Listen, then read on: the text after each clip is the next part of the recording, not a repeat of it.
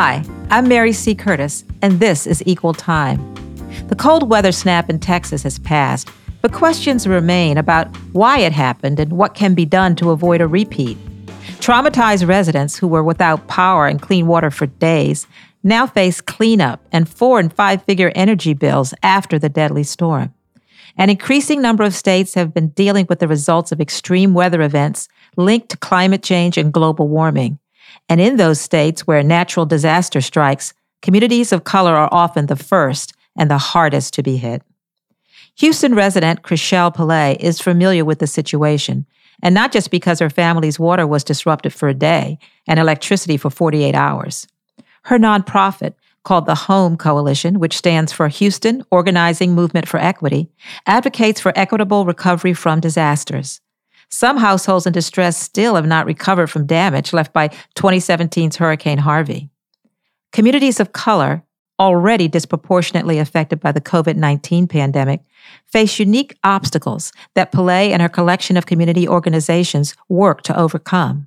Later in the show, we'll dig deeper on environmental justice with Justin Onwenu, who attended Rice University in Houston, where he observed Hurricane Harvey and its aftermath, spurring him to get involved.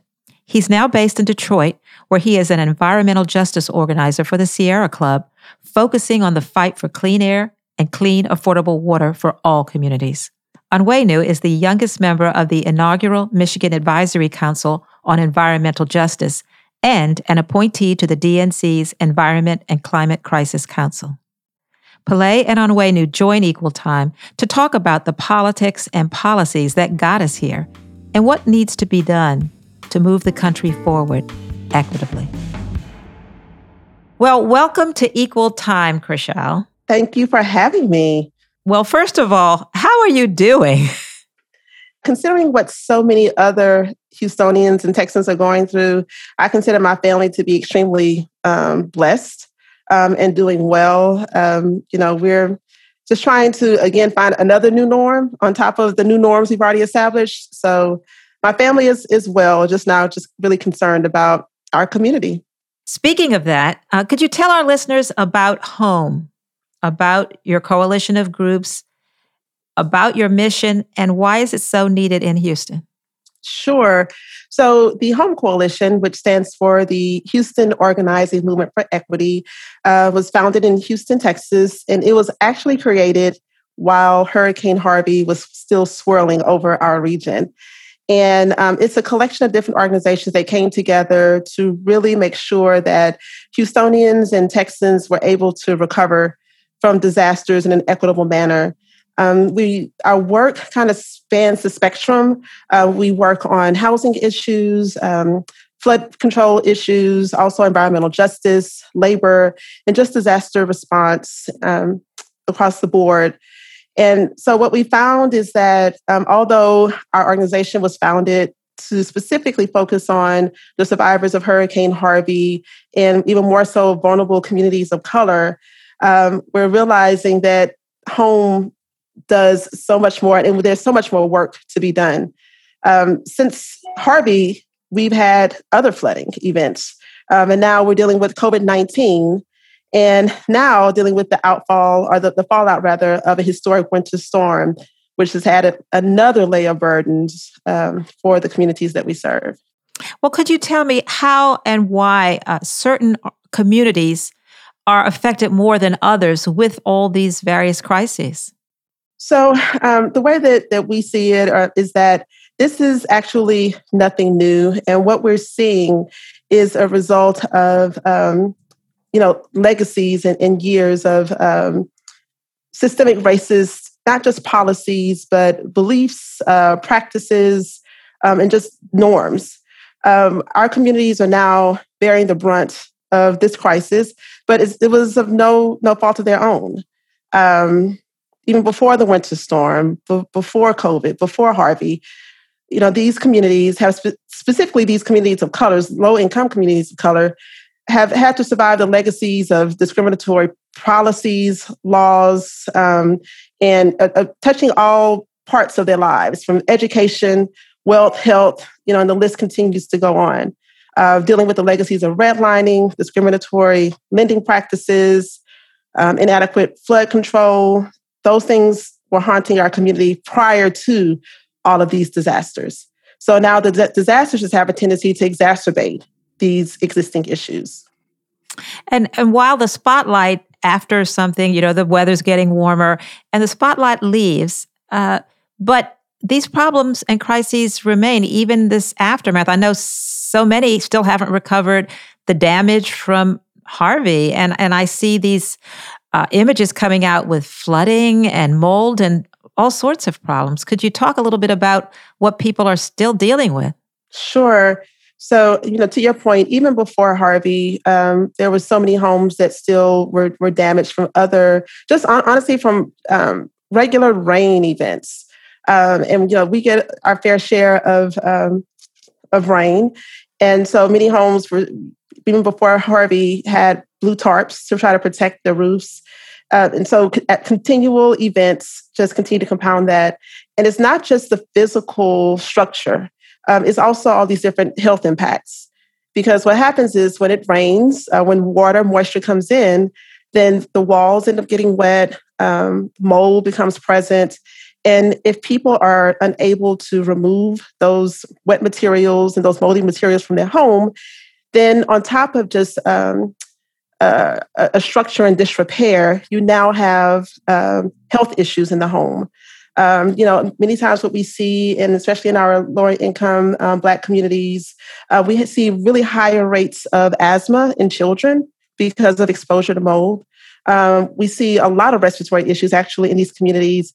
And mind you, oftentimes this is compounded by environmental exposures and toxins in these communities as well. So those are just some examples. Then also, you know, we can't forget COVID, where it's still in the middle of this global pandemic. And so many people, because of COVID, have, of course, lost their jobs. And then even last week and this week, because of the winter storm, we have folks that, you know, weren't able to work last week nor this week. I think about, you know, the staff members at my kids' schools, you know, the custodians, the teachers' aides, the crossing guards, who are hourly workers who've not been able to work now for 2 weeks. And this is in the middle of an eviction crisis as well that was already ongoing because of COVID. So again, just all of these issues continue to be compounded, you know, one upon another on another. Yeah, so interconnected. And I know in Houston, the zoning laws are so loose that you have the problem of chemical plants and things like this. Isn't that true? Yes, absolutely. And what we've found in many of our organizations, many of the members of the Home Coalition are actually environmental advocates. And what we see in Houston, because of the lack of zoning, is that you have inline communities where there are petrochemical companies that literally are in the backyard of communities that were established first. And then in some cases were annexed and property was purchased by petrochemical companies. And now these families' lives are, you know, at risk on an ongoing daily basis. And then also in the times of disaster, you know, there are so many toxic releases. And I understand that, you know, the amount of toxins that were released during Hurricane Harvey was just overwhelming. And no one really has been held accountable for that. I understand, you know, even during the winter storm that we just had last week, that due to the freeze, I guess some of the equipment was compromised, and there was a higher rate of releases in the environment than usual. And again, you know, what we see is so much lack of regulation here in Texas, and because of the lack of regulation and so much focus on profit, so many community members are sacrificed, which is really, really a disgrace. I just continue to think about, you know, there was ongoing discussions about the way in which our power grid just totally failed us, and how we purposefully did not partner with East and West Coast grids because of regulation, because of fees, because we wanted to, our state wanted to be able to charge what they wanted to charge. You know, and then even during the aftermath, what we're learning is that our power grid is in such shambles, even to the point where I understand that there are several generators that purposefully are not working so that regulators could charge more for power. And it's just a disgrace. And on one hand, I mean, it took a winter storm that collapsed the entire state to get a sense of what was going on behind the curtain.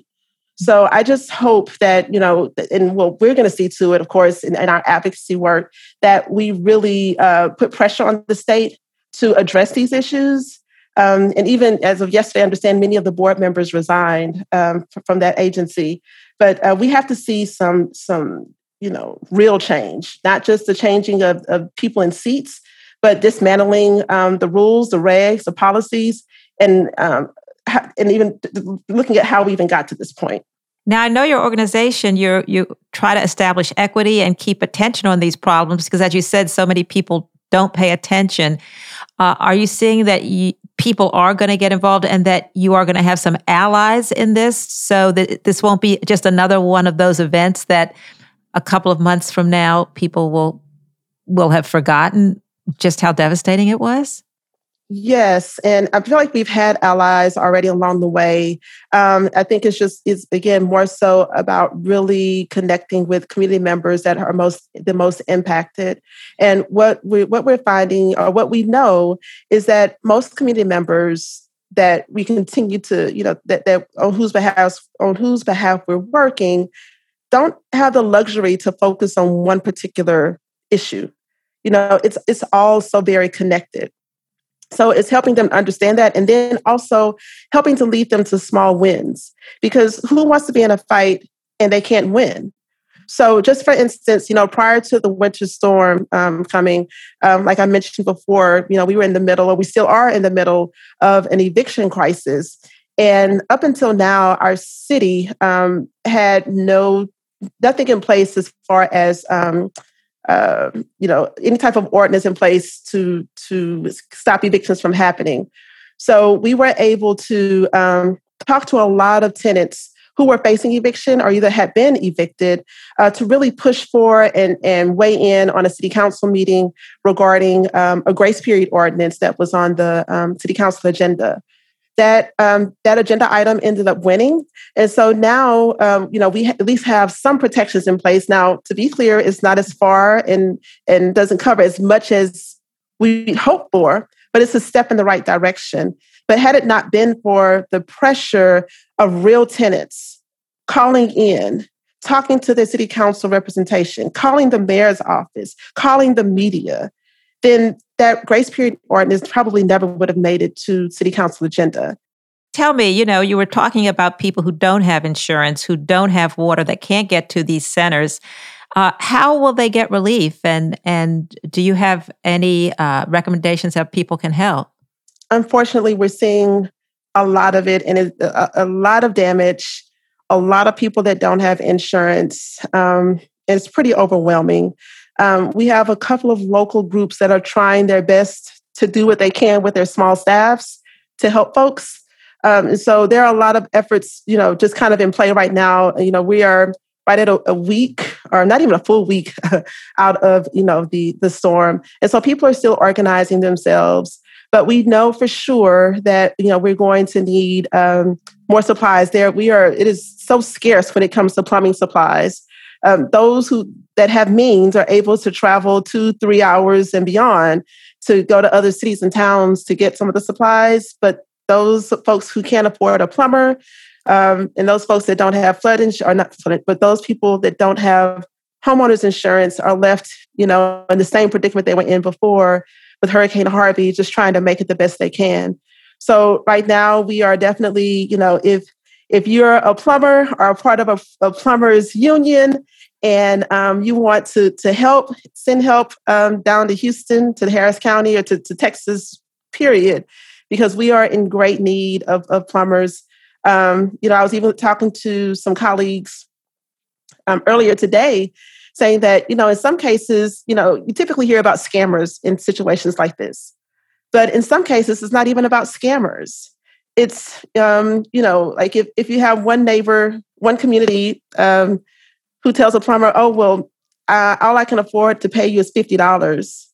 And then the plumber says, oh, well, over here, I can get paid $200. They're going to go to the $200 job. You have had events, and we see with the storms and such things happening. So what needs to be done to get ahead of the next weather event and the next crisis? Because you don't want to turn around and then say, oh my gosh, this was so unpredictable.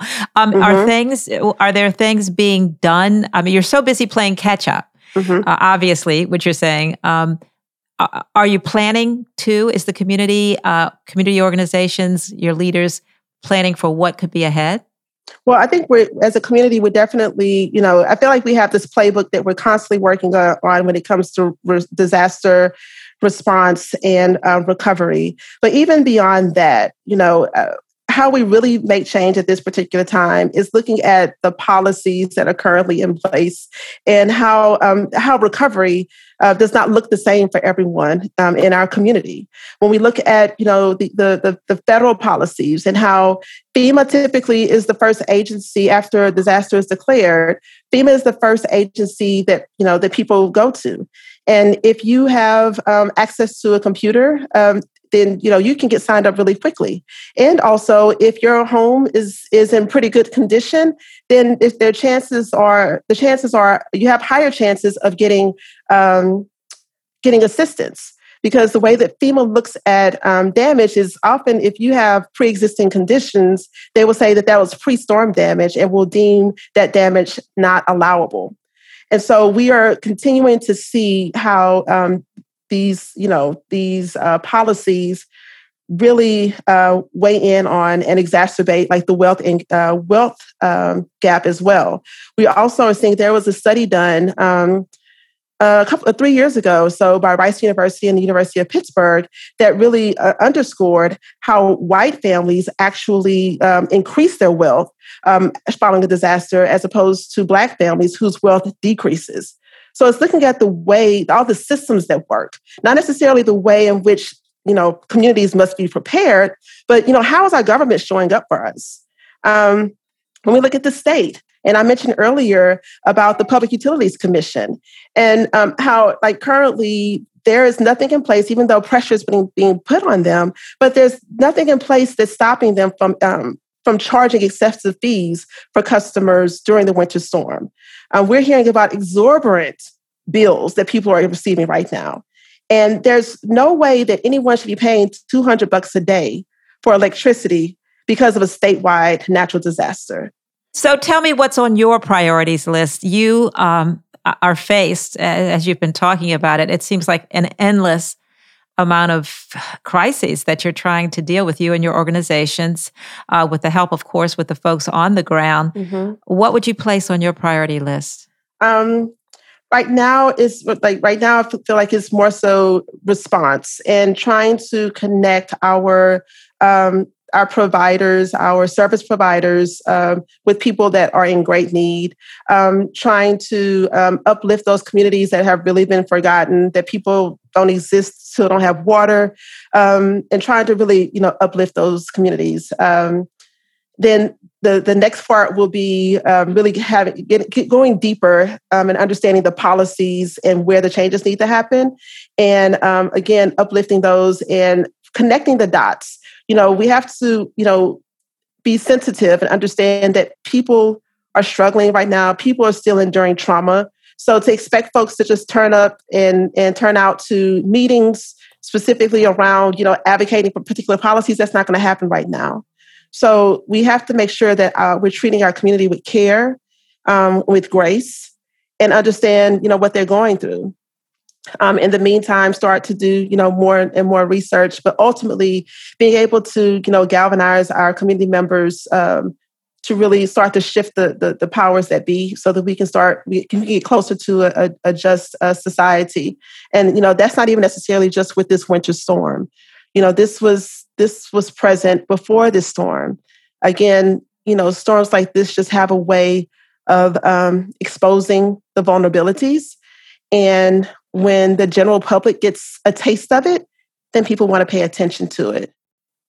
Yeah, you're right about every kind of time we have a crisis. Well, like COVID exposed disparities in healthcare, in insurance, in transportation, in broadband. Every time there's something that happens, it exposes all the cracks. You're right, and absolutely, it's like they were there. Mm-hmm. And yeah, it's just like that water leaks in. You know, absolutely. Like, when I look at some of the zip codes that are the most vulnerable when it comes to COVID, they happen to be the same zip codes that endured, so much flooding during Hurricane Harvey.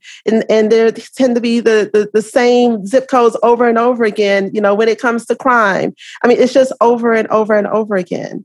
And so until we can get to the crux of that, and be very clear about, why these things keep happening. And it's not just about reform. It's about tearing it down and rebuilding, because reform is not working for all of our community members. I want to thank you, Chrishell Pillay, for joining Equal Time and giving us a real view of the situation in Houston and beyond, and something that we all need to be thinking about because it's going to affect all of us. So thank you so much. Well, thank you so much for inviting me, and it was a pleasure sitting with you again. Well, hello, Justin. Welcome to Equal Time. Thank you so much for having me. Oh, great. Now, you're a young man, 24, not that long out of Rice University in Houston, where I understand you really became interested in the issue of environmental justice. So how did that develop?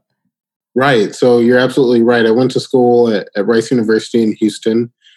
And, for a long time, I was interested in medicine. I actually chose Rice because it stands right across the street from the world's largest medical center. And so I remember in high school checking, Google Street View to see how far my dorm was from the hospital that I wanted to shadow in.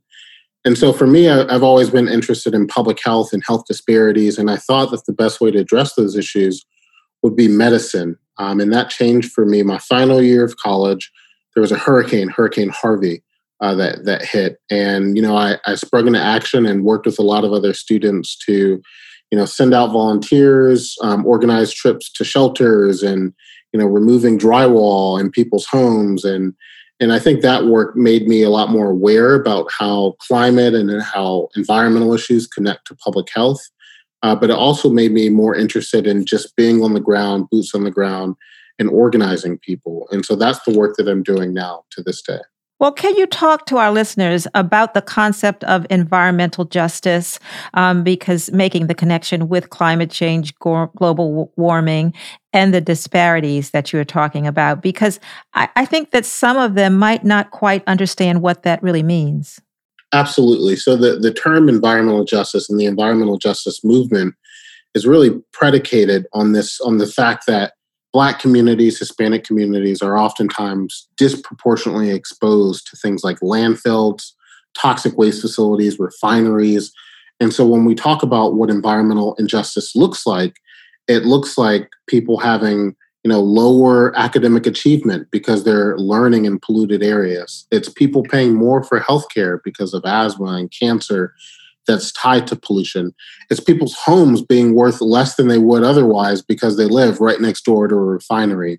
And so environmental justice is really about making sure that we're expanding this definition of what it means to be an environmentalist and expanding the definition of what it means to care about climate change. All of these issues, whether it be climate change, pollution, impact people's lives on a day-to-day basis in the form of health, in the form of education, and in a lot of other ways. And so the environmental justice movement is working to address all those issues on a grassroots level and on a day-to-day level as well. Now, how did that come together, in a sense, in what happened in Texas? Right. So in its aftermath. Yeah. Sorry. Yeah. Right. So in Texas, there's an organization called TEHAS, which is the Texas Environmental Justice Advocacy Services Group. And, that group and a lot of other groups have done amazing research that basically showed that in the aftermath of Harvey, there were a lot of refineries and Superfund sites that are super toxic that flooded. There were sites that flooded carrying toxic material all throughout the city. There were also just a lot of the communities that were most exposed to you know, these facilities flooding and the extra pollution that came out of these polluting facilities during the storm were also the communities most likely to flood. And so, you know, the linkages between who lives in floodplains, who is sited right next to, from a zoning standpoint, who is sited right next to toxic facilities, those two things are linked. Well, now you're based in Detroit, and everybody, of course, knows about the water crisis that was in the state, Flint, Michigan, and in Detroit with the water shutoffs, and which was critical, especially now you have COVID in this time. Can you talk a little bit about that, what you're doing up there? Right. So, you know, this is one of the reasons why I wanted to come back to Michigan is that you mentioned the Flint water crisis, of course, is something that put environmental justice to the front of people's minds, but also in Detroit, you know, there have been issues around water access, people being shut off from water because of poverty.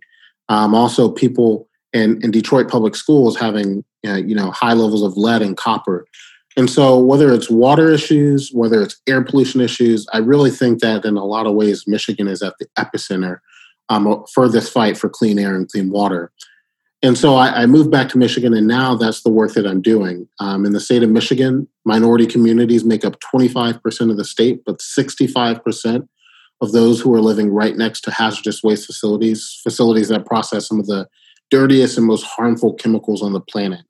The only refinery in the state of Michigan is located in Detroit, in a community that is the most polluted zip code in the state of Michigan. And we're also dealing with water access issues, as you alluded to earlier, but also issues just around protecting and preserving and making sure that our drinking water sources like the Great Lakes are protected. So there are a lot of environmental justice and climate-related issues in Michigan, and I hope that my work to address those issues bears fruit.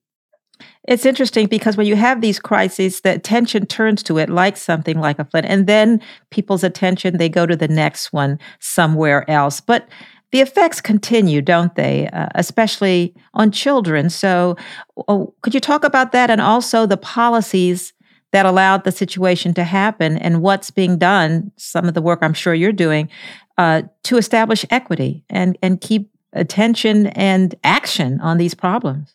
Right. Well, you're absolutely right that environmental exposures, environmental issues can last for a very long time, years and generations in some instance, as is the case with Flint, Michigan. You know, there are organizations on the ground like Flint Rising and others who've been fighting to try to make sure that children can, for the rest of their life, get the sort of support, healthcare support, social services support that's needed to make sure that people are healthy and living a good life, considering the harm that's been that they've been exposed to by the government. And I would say in regards to the Flint water crisis, it's very connected to, you know, the Detroit bankruptcy and other issues throughout the state of Michigan, is it's closely tied to emergency management and this conversation about democracy.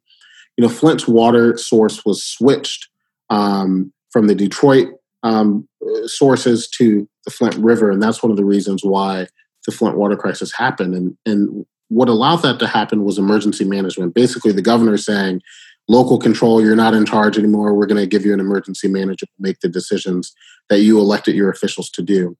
And so I think about democracy as an issue that's deeply connected to environmental justice issues in a way that we normally don't expect. But you're absolutely right that these issues will last for a long time, whether it's air pollution, water quality. And that's why, you know, I've been trying and so focused on improving air quality in schools, trying to make sure that, you know, students can learn in a healthy environment, have access to things like air filtration and air purification systems, and also just why people are so focused on making sure that we address the public health impact of these environmental exposures. Because, you know, if you get cancer or asthma from the environments you're living in, that can last for a lifetime. Are voters and leaders and politicians paying attention? I think that's starting to change. You're hearing the Biden administration and certainly presidential candidates during the primary were a lot more focused on environmental justice than they were previously.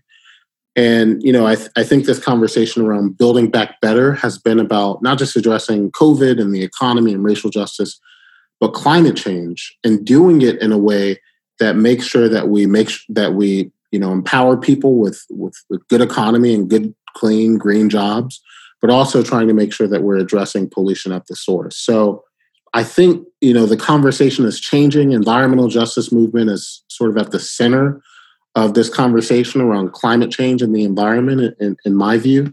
And so I think that's changing. It's certainly a change from where we have been historically. And I think that's a change that's welcome. Now, you brought up the Biden administration. Now, you made some suggestions to the DNC's Environmental and Climate Crisis Council. And so how would you evaluate the Biden administration's climate agenda, executive orders, and his equity agenda, because they're all related? Right. Well, I would say two things. Number one is that the Biden Climate and Environmental Justice Plan improved over the course of the campaign and over the course of the primary and the general election. And that happened because environmental justice advocates, young people, environmentalists, and just everyday people, you know, made their voices heard, advocated, organized to make the plan better. And that's the first thing I would say. And the second thing I would say is we're seeing the Biden administration, you know, approach this issue very aggressively with executive orders, and also trying to make sure that we keep it in the front of people's minds. The Biden administration has said that racial equity, you know, of course, the pandemic, of course, the economy, and also, of course, climate change are the four top priorities. And I think that's a huge shift from where we may have been, you know, a decade ago. Yeah. Now, last year, on the occasion of the 50th anniversary of the EPA, the Environmental Protection Agency, you wrote a column that I read that said we needed to envision a world in which the EPA not only protects our environment, but also our health and our neighborhoods. So what was the case that you were making? The case that I was making is that when we think about what it means to be an environmentalist, we, you know, traditionally think of conservationists. We traditionally think of people, you know, who are saving the trees, saving the panda bears, and saving the whales. And that is something that I'm excited about. I live in a state that has, you know, great outdoor spaces, great access to water and forest.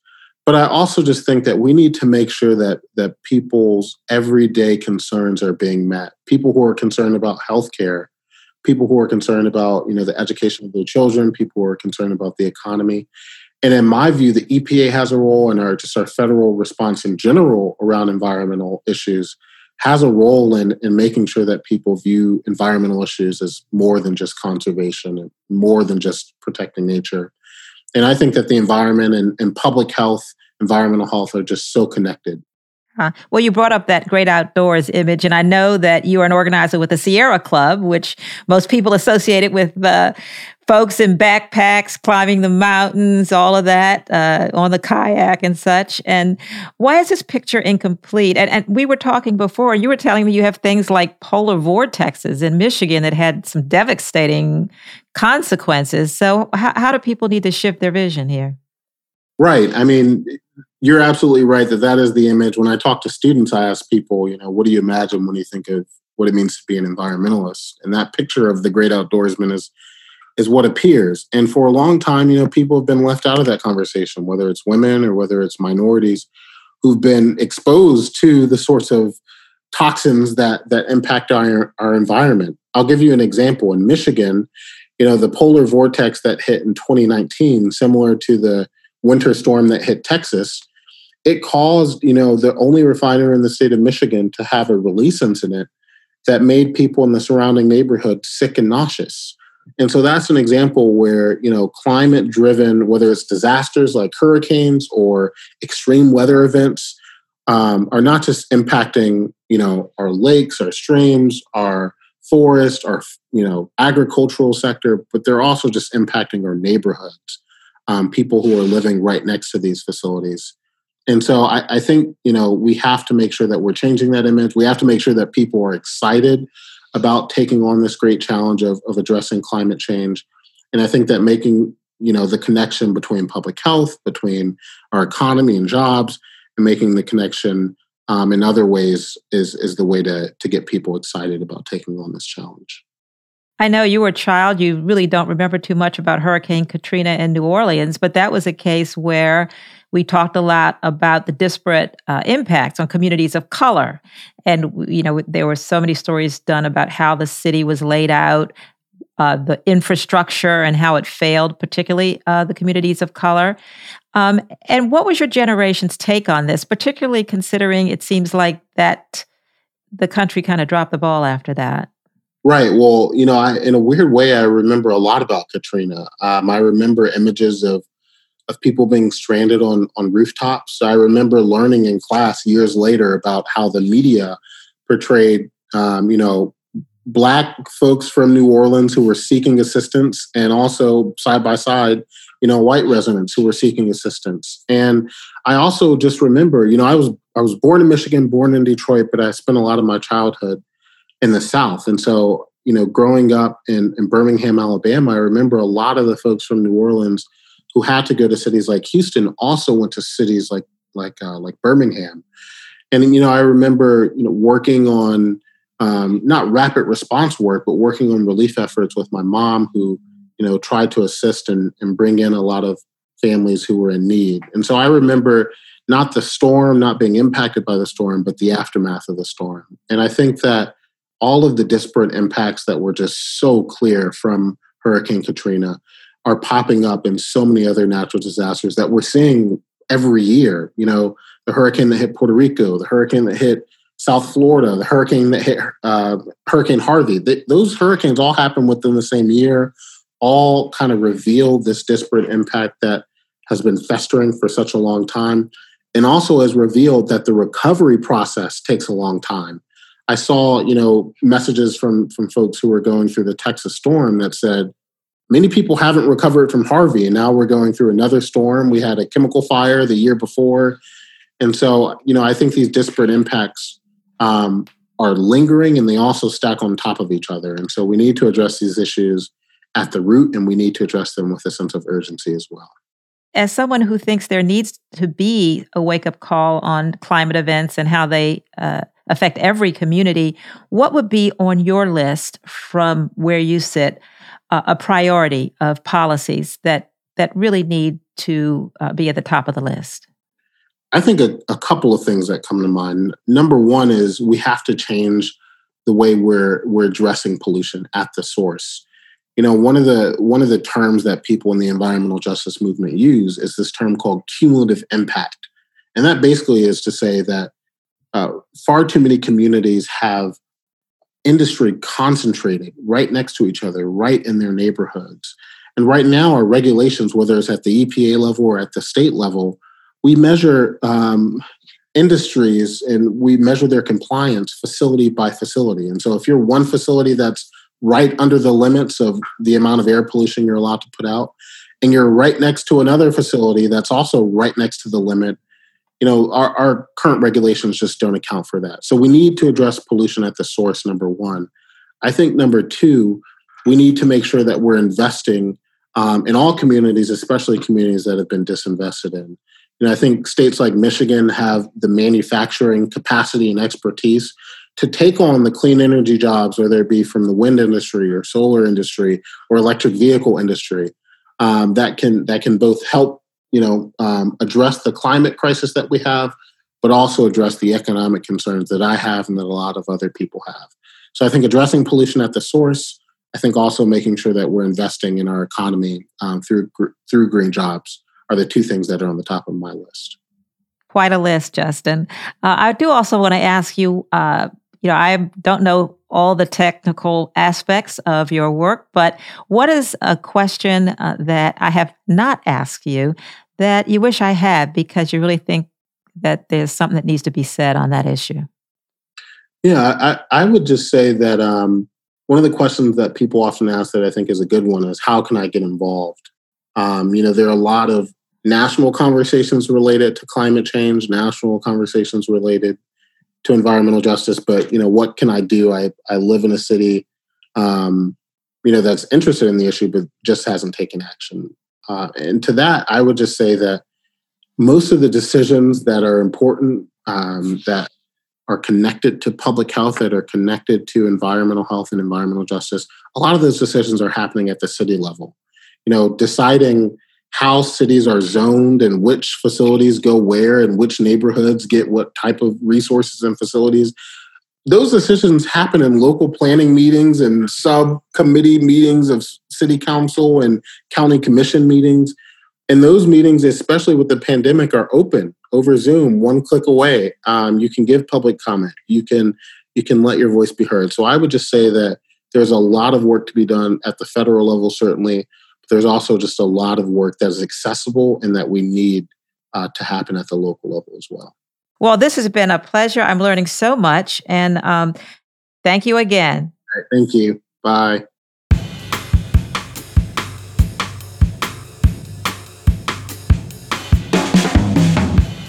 So, what's keeping me up at night? Good government. Sounds simple, but so many politicians work so hard to win a job they have absolutely no interest in doing.